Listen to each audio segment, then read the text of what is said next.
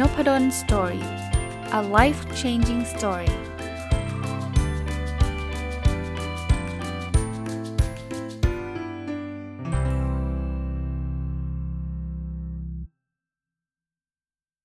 สวัสดีครับ ยินดีต้อนรับเข้าสู่น้ำเพลินสตอรี่พอดแคสต์นะครับ สัปดาห์นี้ก็ลุยเรื่องนี้เลย 1000 plus little habits of happy successful relationship ของคุณมาร์กแอนด์ชูเชิญออฟนะ ฟังตรงวันวันนี้น่าจะเป็นวันศุกร์นะ ก็ ส่วนเรื่องรีวิวหนังสือไม่ต้องกลัวนะครับ หนังสือเยอะหนังสือเยอะ แต่ว่าอยากจะสลับมาบ้าง วันนี้หยิบบทนี้มาครับ eight things you should never give up for a relationship นะครับ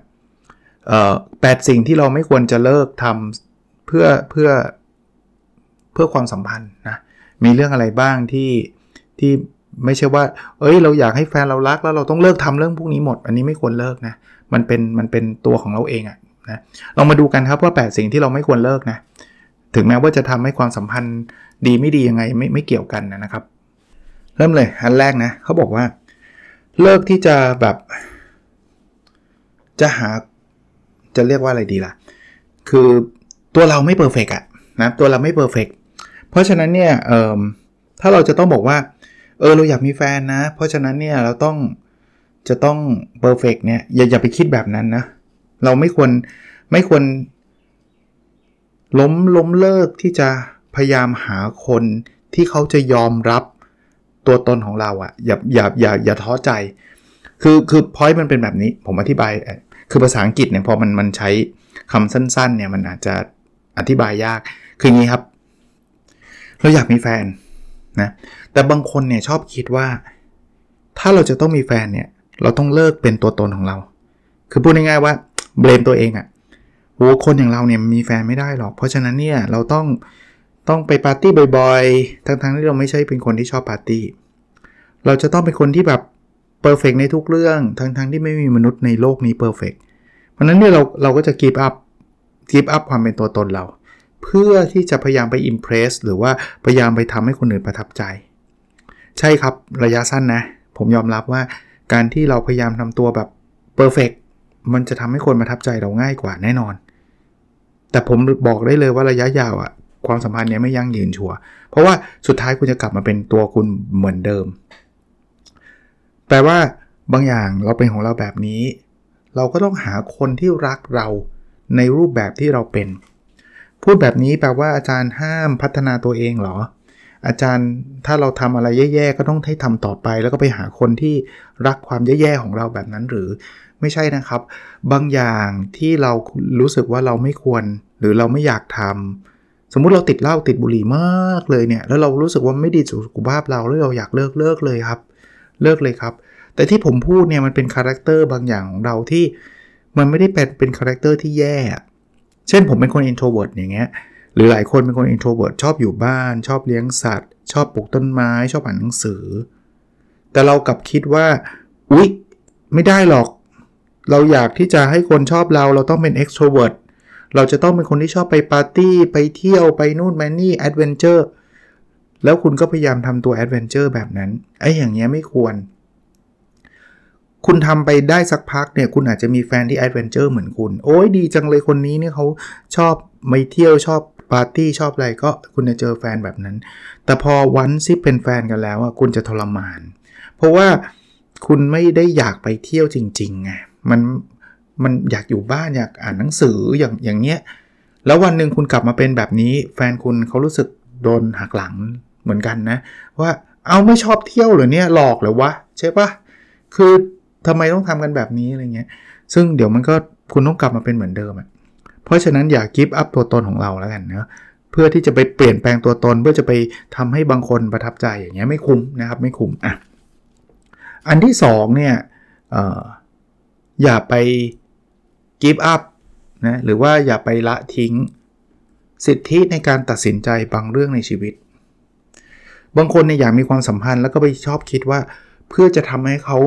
มีความสุข ทุกอย่างให้เขาตัดสิน โอ้ไม่จริงไม่จริงไม่ดีเลยนะครับ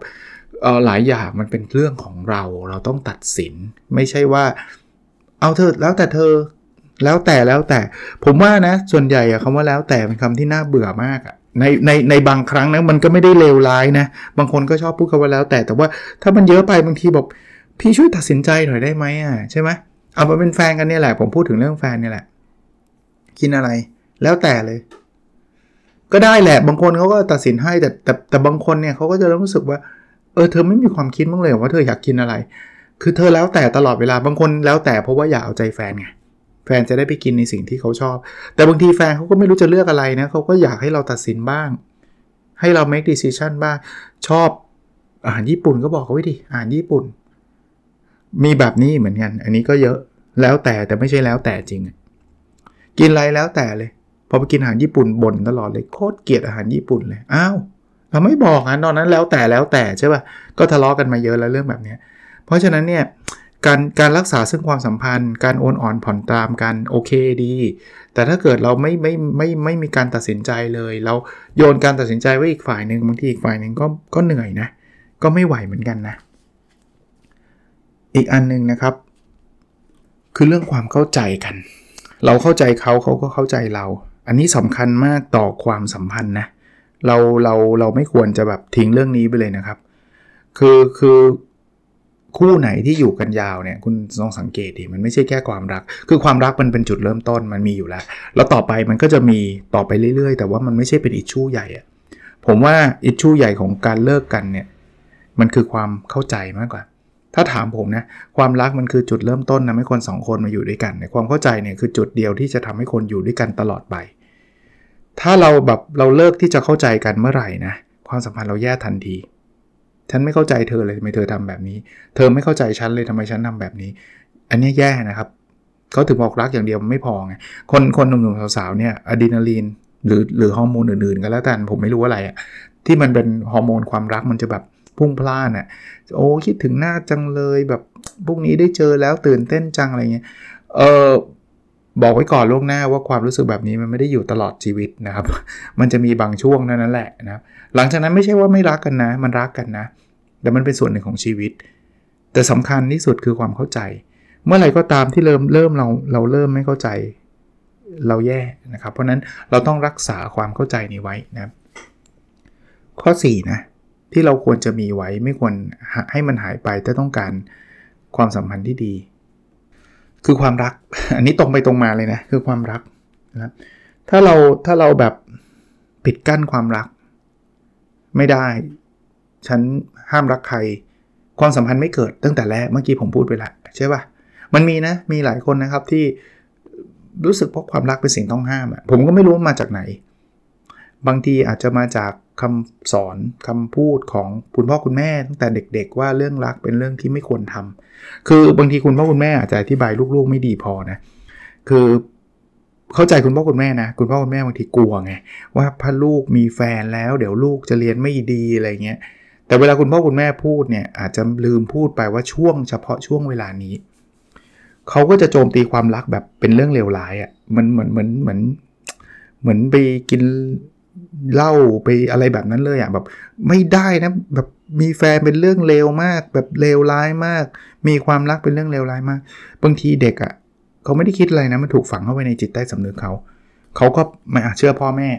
ความรักเป็นเหมือนการพนนันเป็นเหมือนเหล้าเหมือนเหมือนยา เพราะฉะนั้นเนี่ยฉันจะต้องหลีกเลี่ยงความรักพอโตขึ้นไม่รู้ตัวนะเป็นคนที่ปิดใจ รู้สึกผิดเวลารักใครสักคน อันนี้แย่เลยนะครับ อันนี้ต้องต้องต้องทำความเข้าใจใหม่นะว่าความสัมพันธ์มันอยู่ได้ด้วยความรักนะแล้วบางคนก็เป็นคนคนใช้คำว่ารักคนอื่นไม่เป็นนะอันนี้อันนี้เผื่อเผื่อคุณพ่อคุณแม่ฟังด้วยนะครับ ถ้าจะเตือนลูกว่าเออ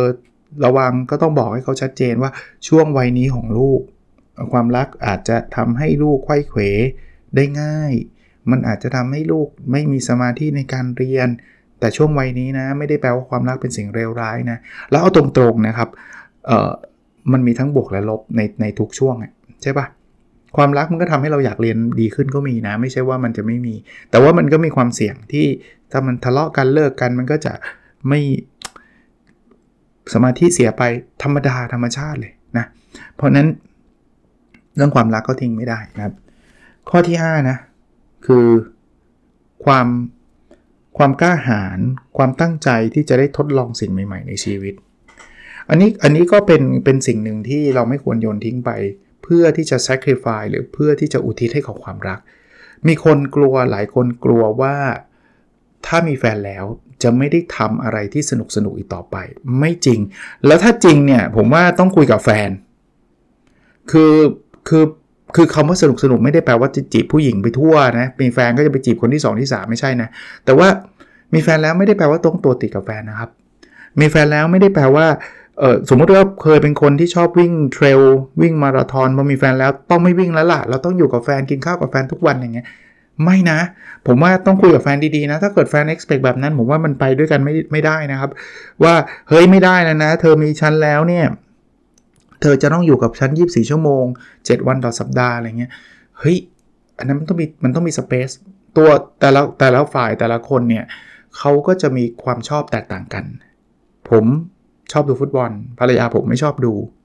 เพราะฉะนั้นเนี่ยผมก็ไม่ได้ expect ว่าภรรยาผมจะต้องมานั่งดูกับผม ตอนนี้ดูบอลโลกผมก็ดูของผมคนเดียว ลูกยังไม่ชอบเลย ลูกอาจจะแวะเข้ามานิดนิดหน่อยหน่อยว่าเป็นไงผลเป็นไงอะไรเงี้ย คุยบ้างเลยลูกไม่ได้ดู ผมดู ภรรยาผมก็ happy นะ ภรรยาผมชอบทำอาหาร เขาก็ไม่ได้ expect ว่าผมจะต้องมาหั่นเนื้อหั่นหมูเอ่อหั่นผัก ต้องมานั่งทำอาหารนะเขาก็ผมไม่ได้ชอบอะ่ะเขาเขาเขาชอบอะ่ะ เพราะฉะนั้นทุกคนมี space นะเขาบางครั้งเขามีเพื่อนเขานัด ผมก็ไม่ได้แปลว่าผมต้องไปกับเขานะเฮ้ยไม่ได้ฉันต้องอยู่กับเธอตลอด เพื่อนผมนัดเขาก็ไม่ได้มากับผมตลอด เพราะฉะนั้นเนี่ยมันไม่ได้แปลว่าพอพอมีความสัมพันธ์แล้วเนี่ยไอ้สิ่งต่างๆ ที่เราเคยทำเนี่ยมันจะต้องหายไปหมดถ้าใคร expect ว่าต้องหายไปหมดเนี่ยผมว่าต้องคุยกันดีๆเลยล่ะนะข้อ 6 ครับ การมีความสัมพันธ์ไม่ได้แปลว่าเราจะต้องเลิกทำอะไรสนุกสนุก คำว่าจอยเขาใช้คาว่าจอยจอยคือความสุขความสนุก แล้วแล้วถ้าเกิดเเรามีความสัมพันธ์แล้วเราต้องซีเรียสนะโอ้ตอนนี้มีครอบครัวแล้วจะต้องเข้มหาเงินอย่างเดียวทำงานห้ามห้ามเล่นห้ามเที่ยว ผมว่าแย่เลย แย่ทั้งสุขภาพกายสุขภาพใจด้วยอะเพราะฉะนั้นเนี่ยชีวิตมันต้องมีความสนุกอยู่ด้วย เพียงแต่ว่านิดนึงความสนุกนั้นมันต้องไม่ไม่ได้ทำให้คนอื่นทุกข์ด้วยนะบางคนบอกอ่าเสร็จเลยทำความสนุกก็มีแฟนคนที่ 2 ที่3นี่สนุกสุดแล้ว ไอ้อันนี้คุณทำร้ายฝ่ายอีกฝ่ายหนึ่งอันนี้ไม่ได้นะอันนี้ไม่ควรนะครับ เพราะนั้นสนุกได้คุณคุณอยากจะเล่น คุณอยากจะ enjoy life คุณอาจจะพิจารณาดูว่าอะไรที่มันเหมาะกับวัยคุณ หรือว่าอะไรที่มันไม่ได้เป็นทำให้คนอื่นเดือดร้อนเนาะสนุกเลยนะครับแล้วชีวิตก็จะมีความสุขนะ อันนี้ผมเพิ่มให้ด้วยนะ ระหว่างคู่ชีวิตนะถ้ามีอะไรที่มันทำให้อีกฝ่ายหนึ่งหัวเราะได้นะทำเหอะอะไรก็ได้นะ แต่ไม่ใช่ไปแกล้งเขาโม้ซั่วนะครับ แต่ว่า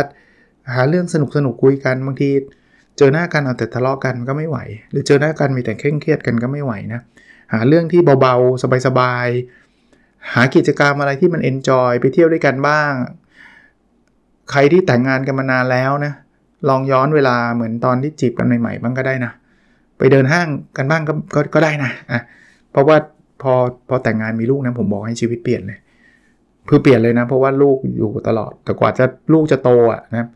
แต่ไม่ได้แปลว่าความสนุกต้องหายไปนะครับ ความสนุกยังมีอยู่ได้นะอีกอันนึงนะครับสิ่งที่เราเวลาเรามีความสัมพันธ์กับใครสักคนหนึ่งไม่ได้แปลว่าเราจะต้องกีบอัพหรือว่ายกเลิกความสัมพันธ์กับคนอื่นๆ ไปทั้งหมด อันไหนๆผมพูดเรื่องเรื่องคู่ชีวิตเรื่องแฟน มีแฟนไม่ได้แปลว่าต้องห้ามคบกับเพื่อนนะแน่นอนอันนี้อันนี้ธรรมชาติ เวลามีแฟนเนี่ยมันจะใช้เวลากับแฟน มากขึ้น เพราะแต่ก่อนไม่มีแฟนก็อยู่กับเพื่อน เอาเอาเป็นนักศึกษามหาลัยก็ได้ อันนี้เห็นภาพชัด ก็ถ้าไม่มีแฟนก็มีแก๊งเพื่อนใช่ไหมแต่พอมีแฟนแน่นอนแฟนชวนไปกินข้าวดูหนังก็ต้องใช้เวลากับแฟนบ้าง ไม่ใช่ว่าฉันจะอยู่กับเพื่อนตลอดไอ้อย่างนี้แฟนเขาก็งงนะว่าเป็นแฟนกันยังไงใช่ไหมแต่ก็ไม่ได้แปลว่ามีแฟนแล้วต้องตัวติดกับแฟนไงเพื่อนเลิกคบไม่เอาฉันไม่มีเวลาให้เพื่อนแล้ว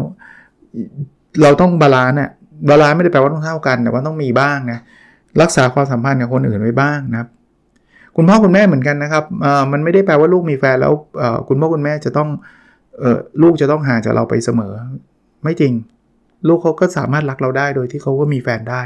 นะครับ เพียงแต่ก็ต้องมี balance นะคือคือตัวลูกเองก็ต้องเข้าใจว่าแบบมันก็ไม่ได้แปลว่า เอ้ย ต่อไปนี้ฉันมีแฟนแล้วฉันเลิกคุยกับพ่อแม่ละไม่ได้ถึงขนาดนั้นนะครับ มันมันต้องหาหาหาทางให้เวลาซึ่งกันและกันในในแต่ละกลุ่มแต่ละฝ่ายก็ว่ากันไปนะครับ แล้วก็ การที่เรามีคู่ชีวิตการมีความสัมพันธ์กับใครสักคนเนี่ยก็ไม่ได้แปลว่าเราจะเลิกดูแลตัวเองนะคือนนี้คือความสัมพันธ์กับตัวเองก็ต้องมีนะผมผมพูดไปแล้วเมื่อกี้ก็คือ เราก็ต้องมีสเปซนะบางอย่างเราอาจจะต้องการเวลา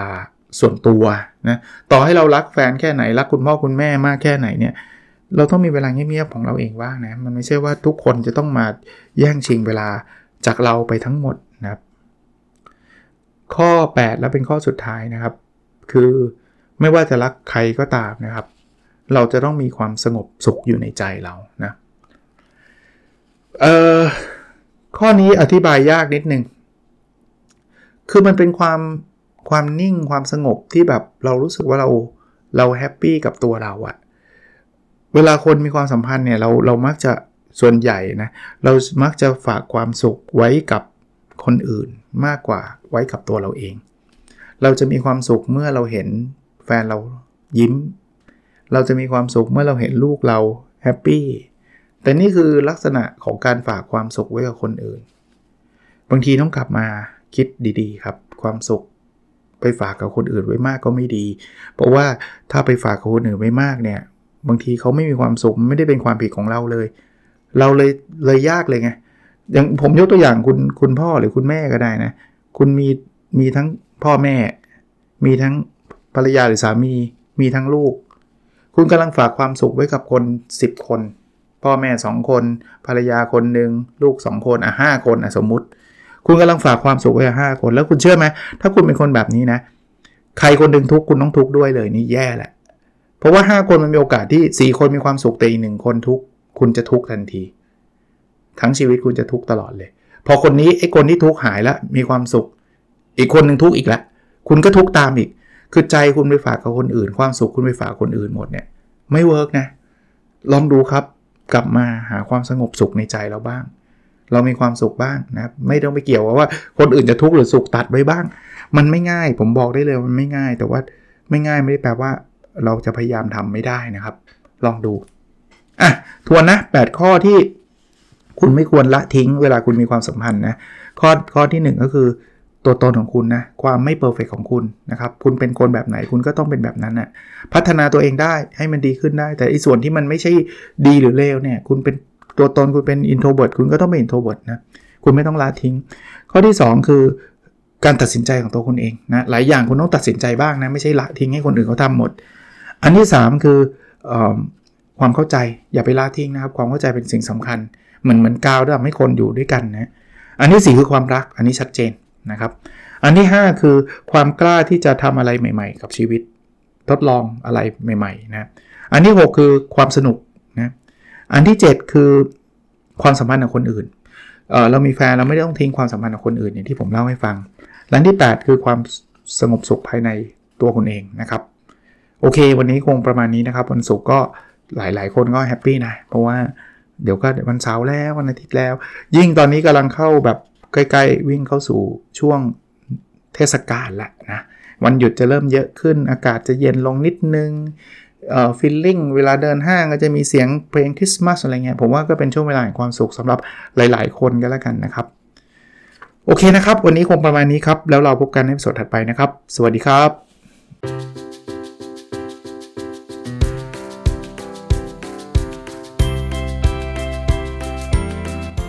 n o p a d o n Story a life changing story